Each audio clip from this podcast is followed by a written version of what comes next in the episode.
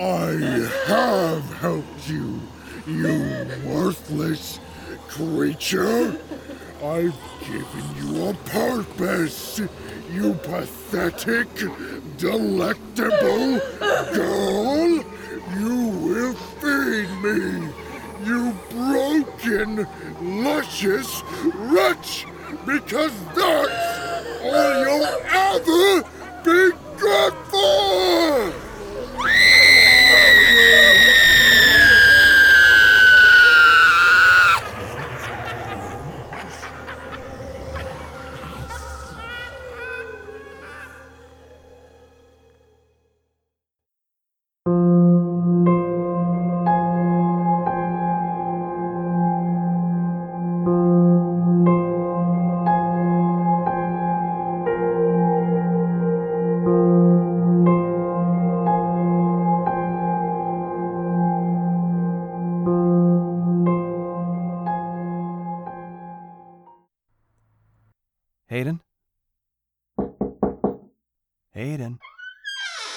There was no response from the lump under the covers on Hayden's bed. Hey, kiddo. Are you okay? Wake up. Dad? Dad? Hayden sat bolt upright in her bed, frantically looking around. Hayden, what is it? What's wrong? Where am I? Help me, Dad! What do you mean, sweetie? You're home, in your room. Hayden's father sat down on her bed and pulled her into a big, warm hug. Oh, shh, shh, shh, shh. You must have had a bad dream. That's all. yeah, I guess so.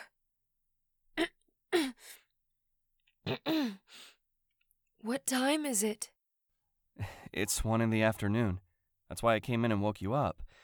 It's not like you to sleep in this late. Are you sure you're okay? Yeah, I'm good. Well, I didn't get called into work today, so I'll be just downstairs if you need anything. I love you, kiddo. Thanks, Dad. Love you too. Hayden looked around her room cautiously. She knew what had happened to her was no dream. Liana was real and wasn't going to leave her alone. She could feel their presence. She could feel Liana all around her and within her. You're mine.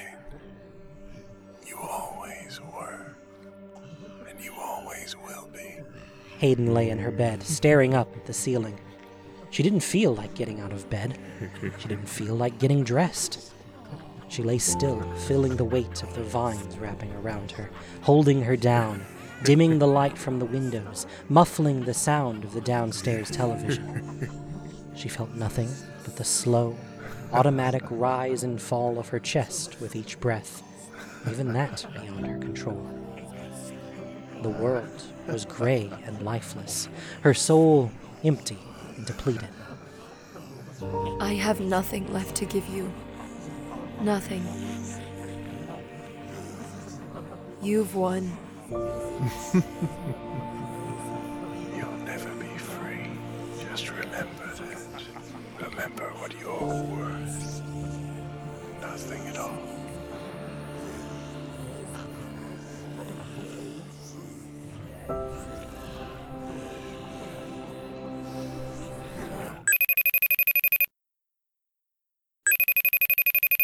Go Jess.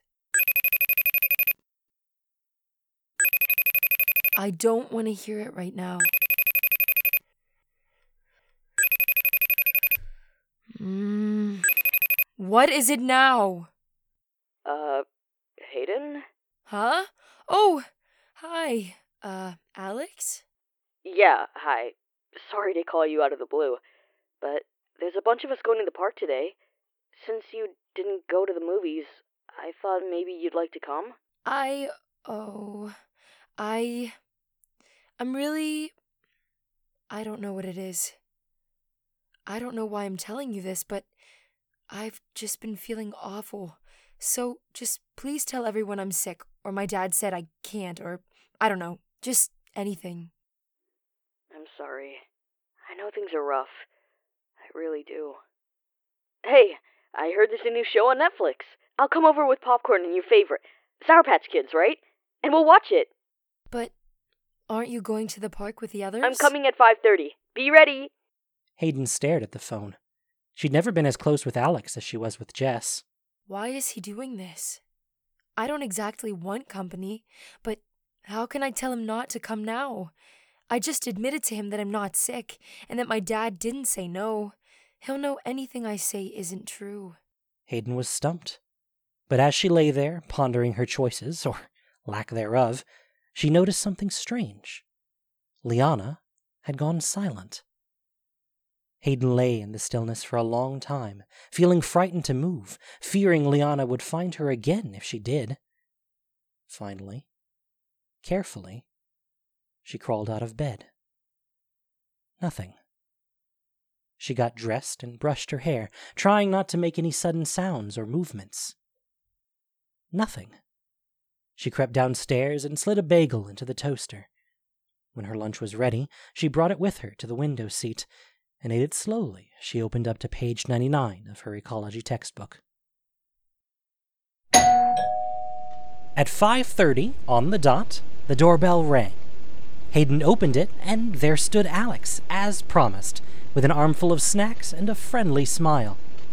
Before Hayden could say anything at all, Hey, can I come in? I know you've heard of the show, right? I mean, everyone keeps telling me that I absolutely have to watch it. So I was like, well, if I'm lucky, it'll actually be good. And if it's not, at least they'll get off my case about watching it. Alex gently pushed his way inside and set his bounty of popcorn and candy on the kitchen island. He glanced into the living room. Is your dad gonna be watching with us? Or. Oh, no. Dad? Hey, Dad. This is Alex from soccer, remember? Is it okay with you if we use the TV for a while? Alex and Hayden binge watched four episodes. It was actually quite a funny show. Hayden even caught herself laughing out loud a few times. Alex was constantly offering to refill snack bowls and drink cups, and Hayden was surprised to find herself feeling genuinely relaxed and at ease. Every once in a while, she thought she could feel Liana's presence, but it was overlaid with. Was it fear? Was Liana afraid? I guess every once in a while, Gabby does have good taste in TV shows after all, huh? There was an awkward bit of silence as Alex watched Hayden pick at a bit of fuzz stuck to a couch cushion. My older sister, she's in college. She's been going through a lot of the same things you have. What? Hayden looked up suddenly. It started two years ago. She just started shutting down. She lost interest in everything she used to love. She stopped hanging out with friends. She had a hard time just doing ordinary things. Hayden looked back down at the couch cushion, feeling embarrassed. It's okay. I understand. My sister, her name's Kate. She was diagnosed with depression a year ago. It's a real thing, Hayden. A medical condition. It has nothing to do with your personality or your competence. Can't just try harder. Can't just cheer up. Hayden looked up again. She could see the sincerity in her friend's expression. I know. I've been thinking about it for a while that I might have. But even if it's medical, everyone says that getting outdoors, spending time with people, just trying to be as normal as possible is what gets you through it. That's mainly how you treat it, right? If I sit around and mope, I'm doing this to myself. Here's the thing. At least, this is what Kate's told me. Alex repositioned himself on the couch so he was directly facing Hayden. Those things do make you feel better. It's true, but having depression. It's like. He searched for the right words. It's like having a monster that clings to you all the time, 24 7. And this monster tells you every moment, waking and sleeping, that you can't get up, you can't go to school, you can't live your life, you can't do anything because you're not good enough, and you're not strong enough, and you never will be. People who have never experienced it just don't get it. When you tell someone with depression to push through their illness, you're telling them to battle unarmed an incredibly powerful utterly relentless force that's actively opposing every single bit of effort they try to make, that's pushing back against every minuscule forward movement, and all the while telling them, screaming to them, that they will fail. And that's what you're saying to people with depression. Every time you tell them to just get over it. Hayden nodded in recognition. Alex's words rang so true. My dad tells me every day that he always has to do things he doesn't want to. Everyone does. It's just a part of life. And he's right, but he doesn't have to do those things while simultaneously trying to fight off a demon. You should be proud of yourself, Hayden. Every time you take the tiniest step forward, you should be patting yourself on the back.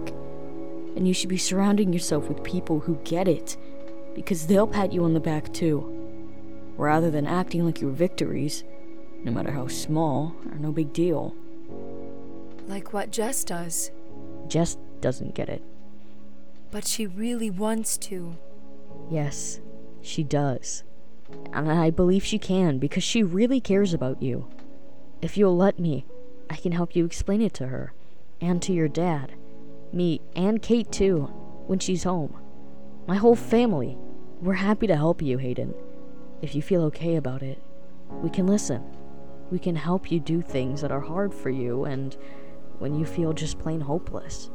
We can come over and sit and watch stupid TV shows with you so you don't have to be alone.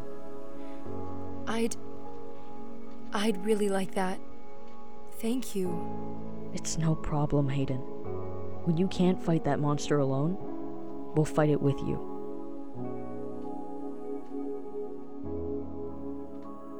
Hayden and her father became very close with Alex and his family.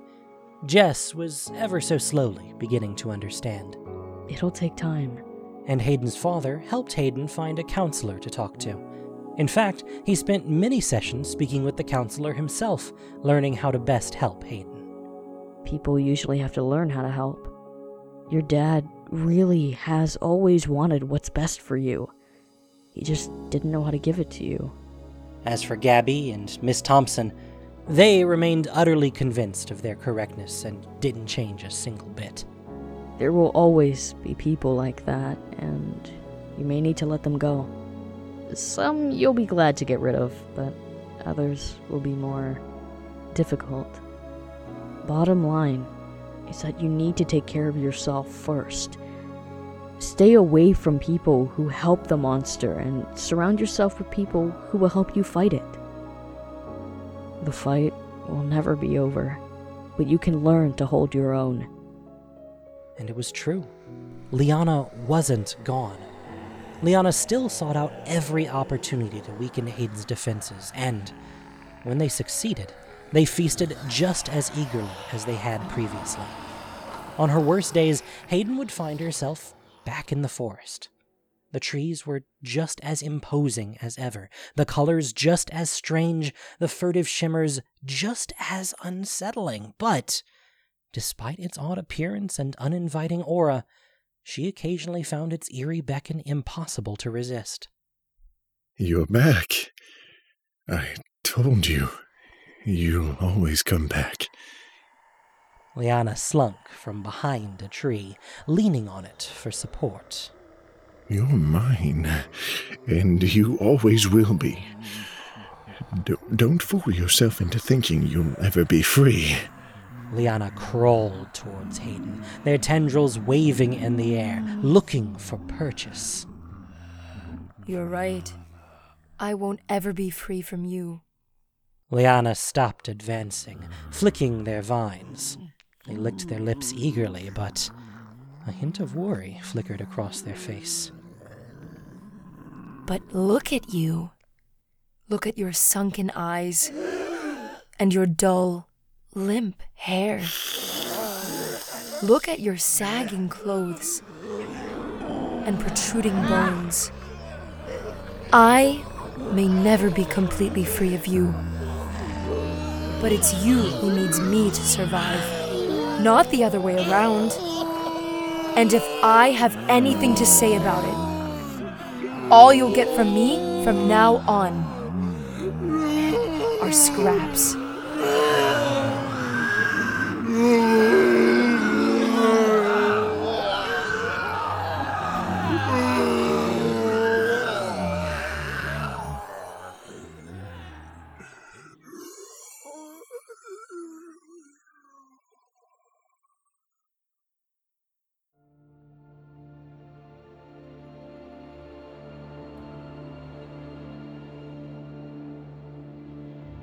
An old man is teaching his grandson about life.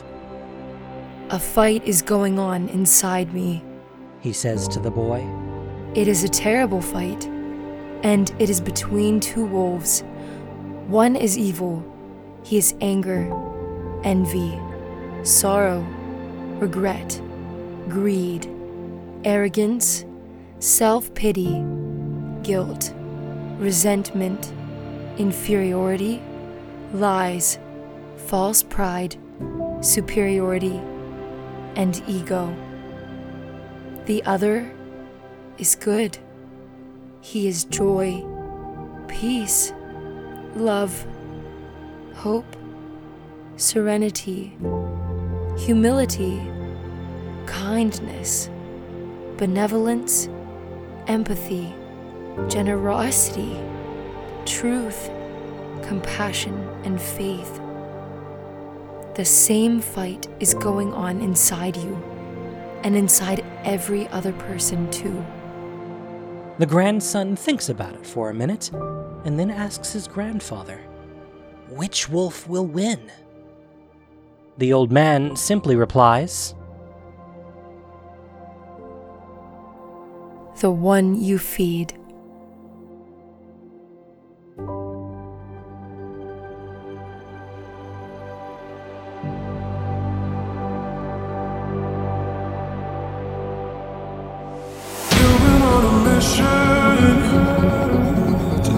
part away from me. You don't ever listen, and you live with your complacency. You don't scare me, but you should feel me. The sun is setting, don't trust your hearing. You made a monster, I'm your imposter. Go ahead and wander, but don't trust the water. Don't get devastated.